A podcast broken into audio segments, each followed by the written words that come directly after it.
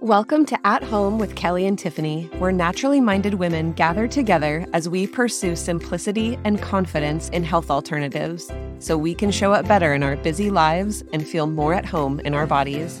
Join your favorite home birth midwife duo for conversation, candor, and community.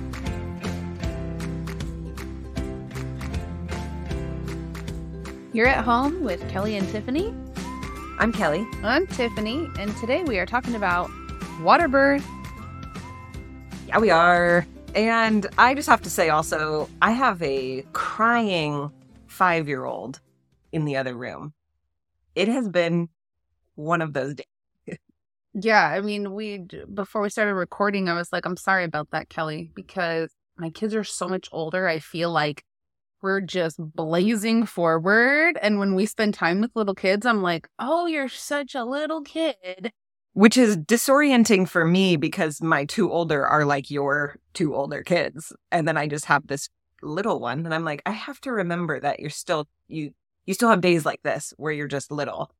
But i will say my middle who's 10 now has her own kind of days.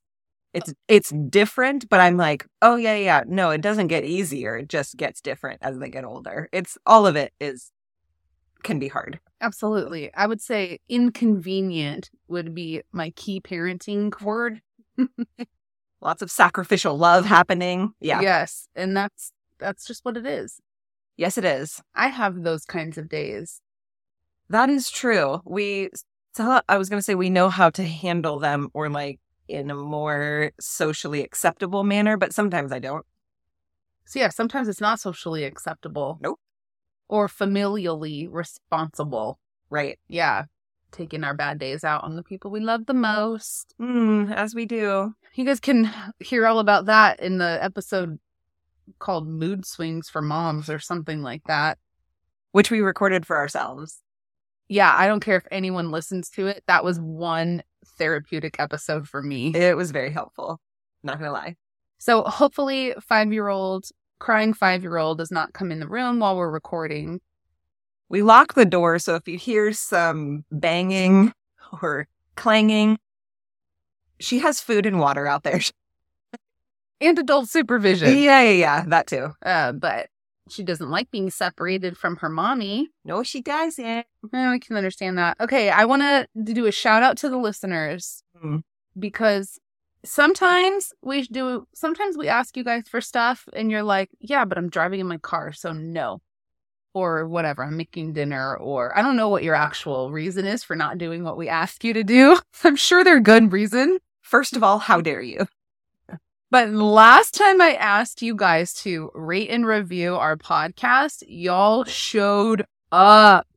So encouraging. We're so thick. For a little bit there we were like any is any we can see that people are listening, but is anybody really listening? Do we care about this anymore? Yeah. I think I think when I said please leave a review, I was like, I don't think you guys understand how this actually helps us to create more of this. So I feel like that was the nugget. And this is why it just truly fuels the fire. When you guys say that you like what we're putting out there and you tell us specifically what it is that you like about listening to the show truly does just drive us to create more. When we took a break last year from podcasting, it was an easy thing to let go of in the sense of like, oh, here's this piece. We have to put something down. It's going to be the podcast because podcasting is not required in order to function in your life, it turns out. But when we picked it back up again, it was months after taking time off and people told us all the time, when are you going to bring the podcast back? When are you going to bring the podcast back? And that's probably the number one reason we decided to bring the podcast back is because it was missed. And so it's kind of a funny little monologue that we end up having here where we're just talking to people constantly instead of getting feedback. And so anytime we get any amount of feedback from you guys, it is so helpful. So send us emails, send us Instagram messages, write reviews, interact with us in the other spaces because it really does help us to be here in this funny little space. Yeah, it just sounds like sometimes I just feel like we're like, please, like love us, please write the things. But like Tip was saying, it really does matter both for us personally, but also professionally in terms of how this podcast shows up in different spaces. And so that is just a huge encouragement to us when you leave. I mean, even if you're just tapping the stars, that's great. When you're writing stuff, that just encourages other people who are searching around too. So you are a part of the story of getting this information into other ladies' hands too when you do that, which is super cool. It just comes full circle. Yeah, it does. Okay, so we have a beautiful five star review from Bridget MPK. She says, Such a great listen. I've been absolutely loving this podcast. Kelly and Tiffany do such a good job of sharing information and wisdom, but also making it fun and enjoyable to listen to. Thank you both. Yeah, Thank you, Bridget. that's really sweet. Truly, Thank you for taking a moment. this is that's what we're here for. It's a delicate balance between education and entertainment, and we don't always land it. No, we don't. It's funny, like the the space on Instagram, like on social media, there's an obvious way to do that, right? Like in terms of like you can be doing something funny yet still sharing information or doing something whatever. You can still entertain. But here in the podcast, sometimes I'm like, was that is that helpful? And then we get feedback from people who are like, gosh, that, like that little tidbit changed my life. I'm like, that's funny. That was a joke. Like a true like we were just trying to laugh and have fun, but it also was true. and so that's fun. But it is really good. And in fact, I love it that some of our friends listen because I don't listen to all my friends' podcasts. I don't No. have time for that, unfortunately. No. But our friends who have our personal numbers will text us periodically sometimes and just say, like, okay, I'm finally switching over to natural deodorant. I've been digesting that information for two and a half years now and I'm finally ready. Or, hey, the holistic dental episode, you know, is changing everything about how I look at this for my family. Those little pieces, they really matter because otherwise we don't know how well we're doing. Yeah, and we're like, I don't know, do people know this? Do they not? Are they interested in this? Are they not? And so it's definitely an encouragement for There sure. totally is. Okay, so jumping into water birth discussion today, this is something that is like it's such a low hanging fruit that I we don't even think about doing topics like this because it's just so saturated in every single thing we do a part of our work. It's the most normal thing ever. We forget that people have a ton of questions about water birth and how it works and all of that.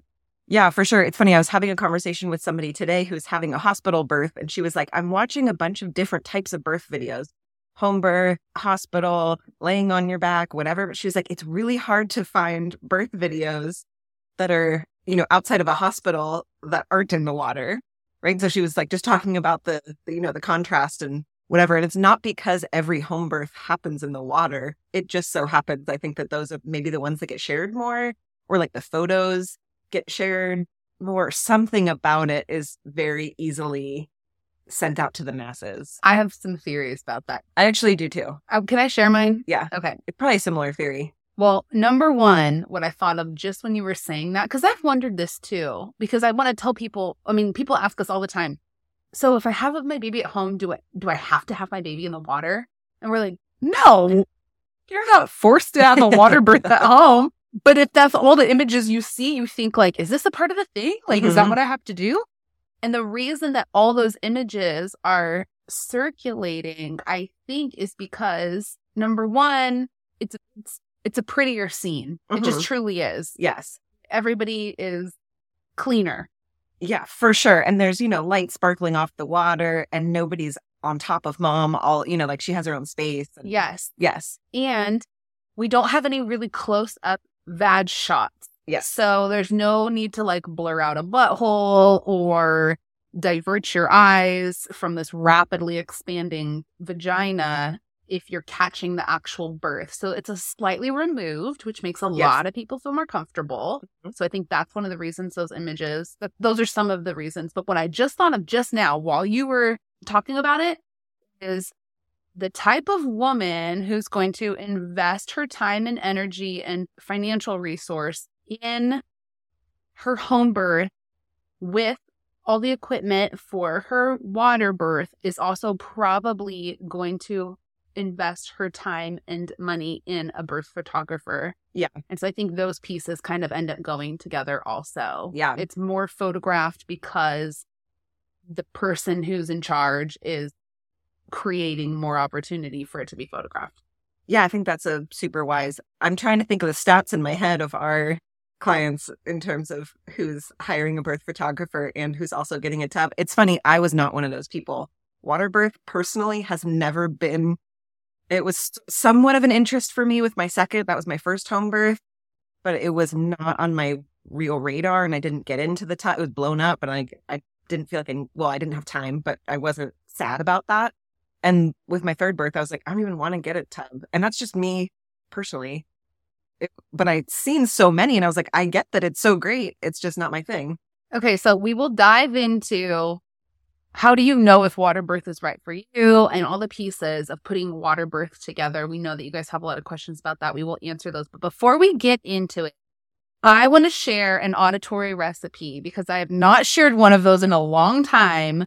Not because there are not many to share, but sometimes I just forget that all the different things that we like to share here. And I could just go on and on on we, we could do an entire episode on some segment ideas and no topical application whatsoever. But I just taught an herbal workshop this morning for our members inside of our beautiful one midwifery membership. And these these recipes that I taught our members were so simple, but I'm sure it was helpful to have a video there. It was like a tutorial live video that everybody got to um, tune into or watch a replay of. And as I was going through it, we did four of these main herbal recipes. We did, we made a tincture together. We made an oil infusion together. We made some herbal pills together and we made a herbal tea infusion.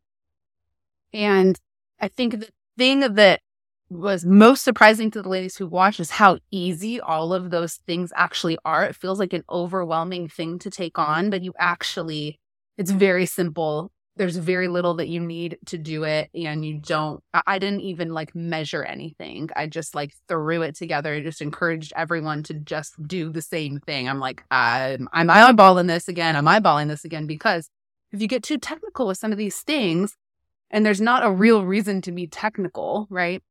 I'm not like adding, uh, you know, cayenne to a soup. well, and you're not like baking cookies where if you add too much of something, like it really will wreck it. Right. Yes. So I want to share an auditory recipe of how to make a tincture so that you guys can listen today, hear how easy that is, and go home and practice that. Go home and replicate that. So you start with a glass jar can be any glass jar, mason jar. You can you can use a quart jar, but that is going to give you that will yield a ton of tincture, which is perfectly fine if you want to end up with a lot of it. I did a quart of echinacea this morning because now we're going into fall and winter. I know that that is my preference for immune boosting in my family, and so I know that I'm going to use a ton of it, and so I was happy to make a lot of it. Also, tinctures just last forever. So if you make a ton of something, whatever, put it on the shelf and use it up as you go along. You can use almost any herb for tincture echinacea, lemon balm, dandelion, anything that you find on the shelf that you see a benefit for for yourself or that you're buying for yourself. You can buy the bulk herbs. We have lots of resources on our website for that. And you can throw it in this glass jar. So you're going to fill the entire jar that you use up to like probably the uh, neck where it starts to go into the threading, maybe an inch below that, you're going to fill it with herb. Don't pack them down, but just loosely fill the whole jar with herbs. And then you're going to pour 80 to 100 proof alcohol over it. And some liquor stores even carry 120 proof alcohol, which is called Everclear, and you can kind of call around to the liquor stores in your area and ask if they carry it because it's a little bit hit or miss here. So I imagine that's the case in other places too. But even just like a Bacardi 151 or a good Tito's vodka, or I mean, truly any type of good clear alcohol is going to pull the herbal properties out of your herbs and throw throw that all together and in six weeks' time, you're going to have your tincture. You strain the herbs out and either, well, I just, I would just throw those away. And then you have the, I mean, you can reuse herbs for other things, but herbs soaked in alcohol, I don't think is. Uh, That's not what we're looking for here. No, nobody needs that. And then you have just the liquid left over that you can either keep in a jar or pour into, you know, used and washed out tincture bottles, or you can buy tincture bottles online. Really, really simple stuff. That is very, very easy. The only tinctures, which is funny because I make you know, herbal infusions all the time. The only tinctures that I've ever made are placenta tinctures. Right, which is similar. It's very, very similar. The piece of placenta, the high proof alcohol, waiting for six weeks and going about your life with it forever. Yeah. So keep it somewhere where you can see it because every few days during that six week period, you want to kind of turn it over just to keep the alcohol moving and replenished. And so you don't have it, all the good stuff sitting at the bottom. But that is literally it. That's easy. Yep. Talk about an auditory recipe win. Thanks, Kelly. You're welcome. All right. Now let's jump into water birth stuff. We've already answered the question Do I have to give birth in the water? What are some other really frequently asked questions when people are trying to digest the concept of water birth. Yeah, I think I think because of the way it's often shared, usually we see like the blue blow up tubs or now the very aesthetic white blow up tubs, which I'm not going to lie at first I was like, is that like okay, that's cute, but like is it necessary? And then we saw it in real life. And I was like, oh, this is this is really nice. But do you have to actually go out and get a blow up tub like that? Either rent it or purchase it yourself or can you just use your bathtub at home? And you absolutely can use your bathtub at home. One of the, especially if it's like larger, right? Not just one of those, I don't know what you would really even call them, those like solo, the ones that my kids take a bath. Yeah. If you cannot straighten your legs in your bathtub, you do not have a home birth water birth bathtub. No, for sure. But yeah, if you can submerge kind of your lower half and change positions, like, right, you're going from kneeling to squatting as you desire, then absolutely you can use that. And what's really great is that it uses less water. So it takes less time to fill up. We get a little more flexibility in terms of ideal water temperature. Also, we can really easily let water go out, clean things up, add some more in. And speaking of cleaning too, that's just going to be infinitely more easy to clean. So yeah, you can you can do that. Okay, while you're talking right now, I'm making a list of water birth supplies for our Amazon great storefront. So everything we talk about here, by the time this episode is live in the show notes, you will find a supply list for water birth great because it is if you're putting it together yourself we have like a few people here in our area who rent out um, birth tubs but in doing so they add in right different types of pumps and hoses and adapters for hoses and that kind of thing. So there is a bit more to think about when you are using a tub that is not your own home bathtub. With that being said it's not so overwhelming that it'll make you stop from renting or from purchasing your own no, and especially I mean if you're if you have a midwife attended birth, your midwife is most likely going to either talk you through all of that or for sure be a part of helping you set up all of those supplies, checking your supplies, whatnot. Mm-hmm. Okay, next big question that we get Can the baby take a breath underwater after they are born and before they come up from the surface? I think this idea freaks people out. And quite honestly, when I was first learning about water birth, even though I had already had some information about birth, I was already like being trained as a doula or something probably when I wondered this. I'm like, how does that work? And how can I be a part of something that makes me so uncomfortable, right? So no, it it would be so crazy rare for that to happen. We don't actually even it's not even considered a real risk for water birth. So they're going to respond to that feeling of air kind of hitting their face before they have the reflex to actually breathe for the first time. So they're inside of you, surrounded in fluid.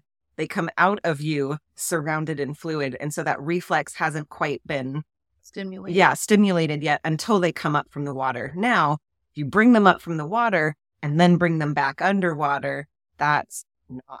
No, that is called drowning your baby. That, that is what we do not want to be doing.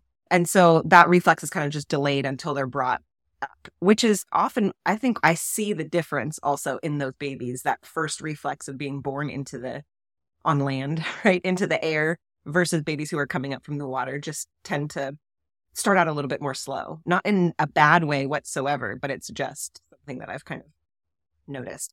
With that being said, I have seen videos of people specifically keeping their babies underwater before they bring them up a little a while and I recognize that makes me very uncomfortable. Yeah, and you know, I've played around with that feeling a little bit because we don't want to be fearful of mm-hmm. something that's not reality, right? And and it would be really really rare for you to for your baby to take a breath even if you're keeping your baby underwater after they've been born. But quite honestly, it is that's not natural for me. Mm-hmm. In my brain, my brain it would it's similar to like if you gave birth to your baby on your bed and then you just looked at your baby crying on your bed instead of picking your baby up and mm-hmm just embracing life together. I don't know. That's probably not the best analogy, but yeah. I agree. It is uncomfortable. And I think people should give birth to their babies underwater and then bring their babies up out of the water. Yes, absolutely. And uh, a caveat also, just because this has come up at a couple births, if you are birthing your baby in the water and plan to bring them up from the water, your entire baby's head needs to be born under the water. So there have been some situations where like water isn't high enough or mom's position keeps bringing her out of the water. And we try to explain, you do what you need to do. But if you want to wa- if you, if you want to birth this baby in the water, we, you have to stay in this general area. And there's been times where it's been hard for moms to, to do that. Yeah. And, you know, sometimes we have to say, well, stand, then stand up. Right. you can't, the crouching thing is not going to work. You have to stand up. Because if your baby's head comes out in the air and then the rest of the body comes out that brings the baby underwater, that is, again, back to what we were just discussing, what we do know. Yeah. And sometimes a baby who's like tangled in their cord a little bit too, moms need to get up to just give mm-hmm. us some space to untangle them, depending on how that is, because otherwise you would be putting the baby back in the water to try to untangle. So there's some situations in which the romance is a little interrupted, but that's just birth in a nutshell. Ain't that the truth? Okay. It is we it is really clear that water birth helps with pain management. It is a huge benefit to the mom. There's a lot of research out there that supports that. Ask any almost any woman. I would say 95% of women who have experienced land birth and water birth will say that at least for the labor, maybe not the birth itself, but the labor for sure, being in the water was a enormous coping tool. Yes, absolutely. That like relief, that sigh of relief that moms also like often get when they get into the water is super sweet for us. I remember maybe it was somebody at my doula training or something like years and years ago was I don't know, some people call it the aquadural, like kind of idea of oh, it's it's akin to getting some kind of edge off, right? Whether that they're they're likening it to right medication, but the idea is right, it just like takes the edge off, at least at least for a while. Yeah. So how do you know if you're someone because I think we can tell this ahead of time. How do you know if you're someone who is not going to like the water? Well, we have had we have had clients who have come in and be like, I hate baths the water makes me uncomfortable. I remember, I forget who it was, but somebody was talking about how they don't like being wet. Yes, I remember that too. And we were talking about it. She was like, I just don't know. I mean, I know that's really good for pain, but I just hate being wet. And I was like, then that's probably not a good choice for you, which is acceptable. Yeah, don't plan on a water birth if you do not like being wet some moms really enjoy hydrotherapy in general, mm-hmm. but they get into the tub and there's something about it with the phase of labor that they're in that they can't quite get grounded. The buoyancy of the blow up tubs or not enough something to hold on to or a hard tub isn't soft enough they can't get comfortable or something. So it's not uncommon for a mom to be like, yep, this is a thing and gets in the tub and is like, no, I hate this. I want to get out. And we're like, that's fine you can give birth on land. It is possible. And what you need to view a birth tub and just birthing in water in general as is one of the many tools that you have in your toolbox. So if you come at it like that, it can, it takes the pressure off of like, well, I got this birth tub. I was supposed to give birth in the water, right? Yeah, of course, we would love to give you the experience that you're desiring. But if it's not working for you, just like if listening to the hypnobirthing affirmations in the moment is not working for you, it doesn't mean that that's a failure or that, you know, that wasn't a good idea or not worth it. It just, uh, you just go to the next tool. Yeah, absolutely. And so, like, it's totally okay to plan for water birth and not know if you're going to use it or not, but it feels good to have that as a backup plan. Like, okay, well, I have the materials, it's here if I need it. And it's also okay to completely forego it and use some other form of coping, including being in the shower is almost comparable to the type of relief that women report that they get from the tub. So if you're birthing someplace that doesn't have a tub or you don't have the resources or you think that something about having the birth pool itself is not going to work for you, get in your shower. Yeah, 100%. And bonus points to the people who have showers or the locations that have showers that are just large enough, at least, to put one of those like yoga ball birth balls in. I did that so many times with clients birthing in hospitals in particular, but some people's homes and showers, right? To be able to sit there and just sit, you know, swirling your hips, but getting that same like just water feeling all over you, down back, over your belly, whatever. It's great. Yeah. And I mean, showers are generally like these small, close, quiet, darkable. That's a word. Darkable. Darkable Mhm. space that not a lot of people can get into. And even we don't because we'll get our arms wet and stuff. So if you want to be by yourself and you want people to not bother you, what a perfect place to go labor. Actually, that is as a as a midwife, that's actually one I mean, and I see it for moms too, but like as a midwife, it's one of my favorite things, I guess, about water birth is that it stops me from it sort of provides this barrier. And not that I'm so quick to be hands-on or anything, but it creates this little cocoon for mom around her, right? Where it's like it just it's just another reminder for everybody, like this is her space. You know? Yeah, I mean, it keeps our hands out of things. It keeps us from knowing every single detail about what is happening on the perineum because most of the time it's not needed. So when we participate in birth, thinking that we need to know and see and do every single thing, it takes away from the mom's experience of really owning that herself. So it's good for your attendant also to, for you to, you know, tuck yourself away in some water somewhere. Yeah, for sure. Can we listen to heart tones when the mom's in the pool, or do we electrocute everyone by We electrocute. That's our main goal. Yes, we absolutely can. There are waterproof probes for Dopplers, and that's exactly what we use. Usually, moms are like, "Oh, do I need to move or whatever?"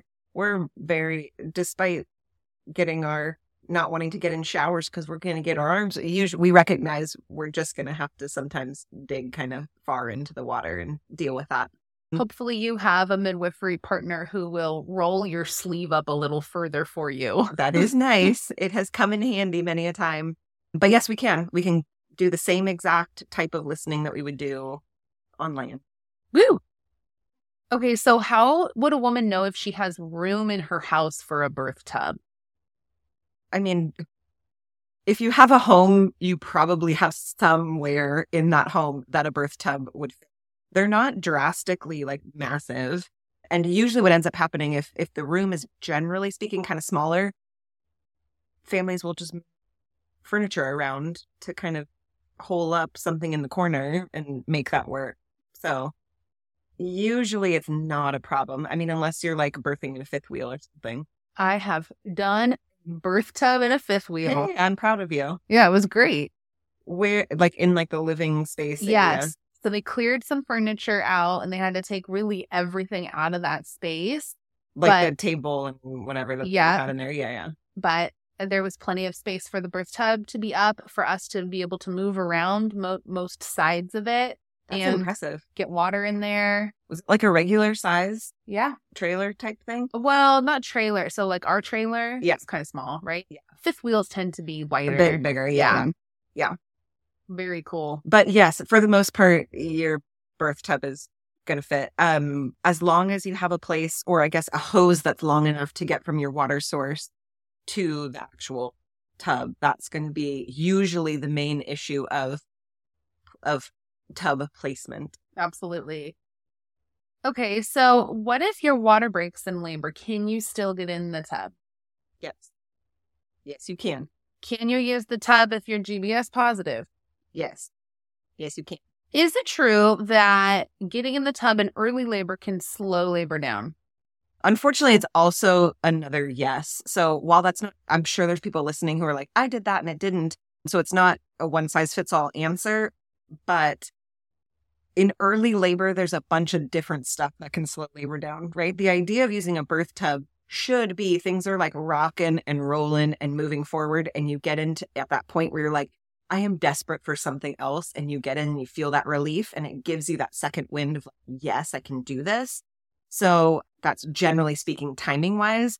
With that being said, you know, one of the main things that they recommend for like, you know, very early labor or I guess more so like prodromal labor where it's just going and going, but not really like pushing into labor would be getting a warm bath, right? And the idea is that it'll calm everything down.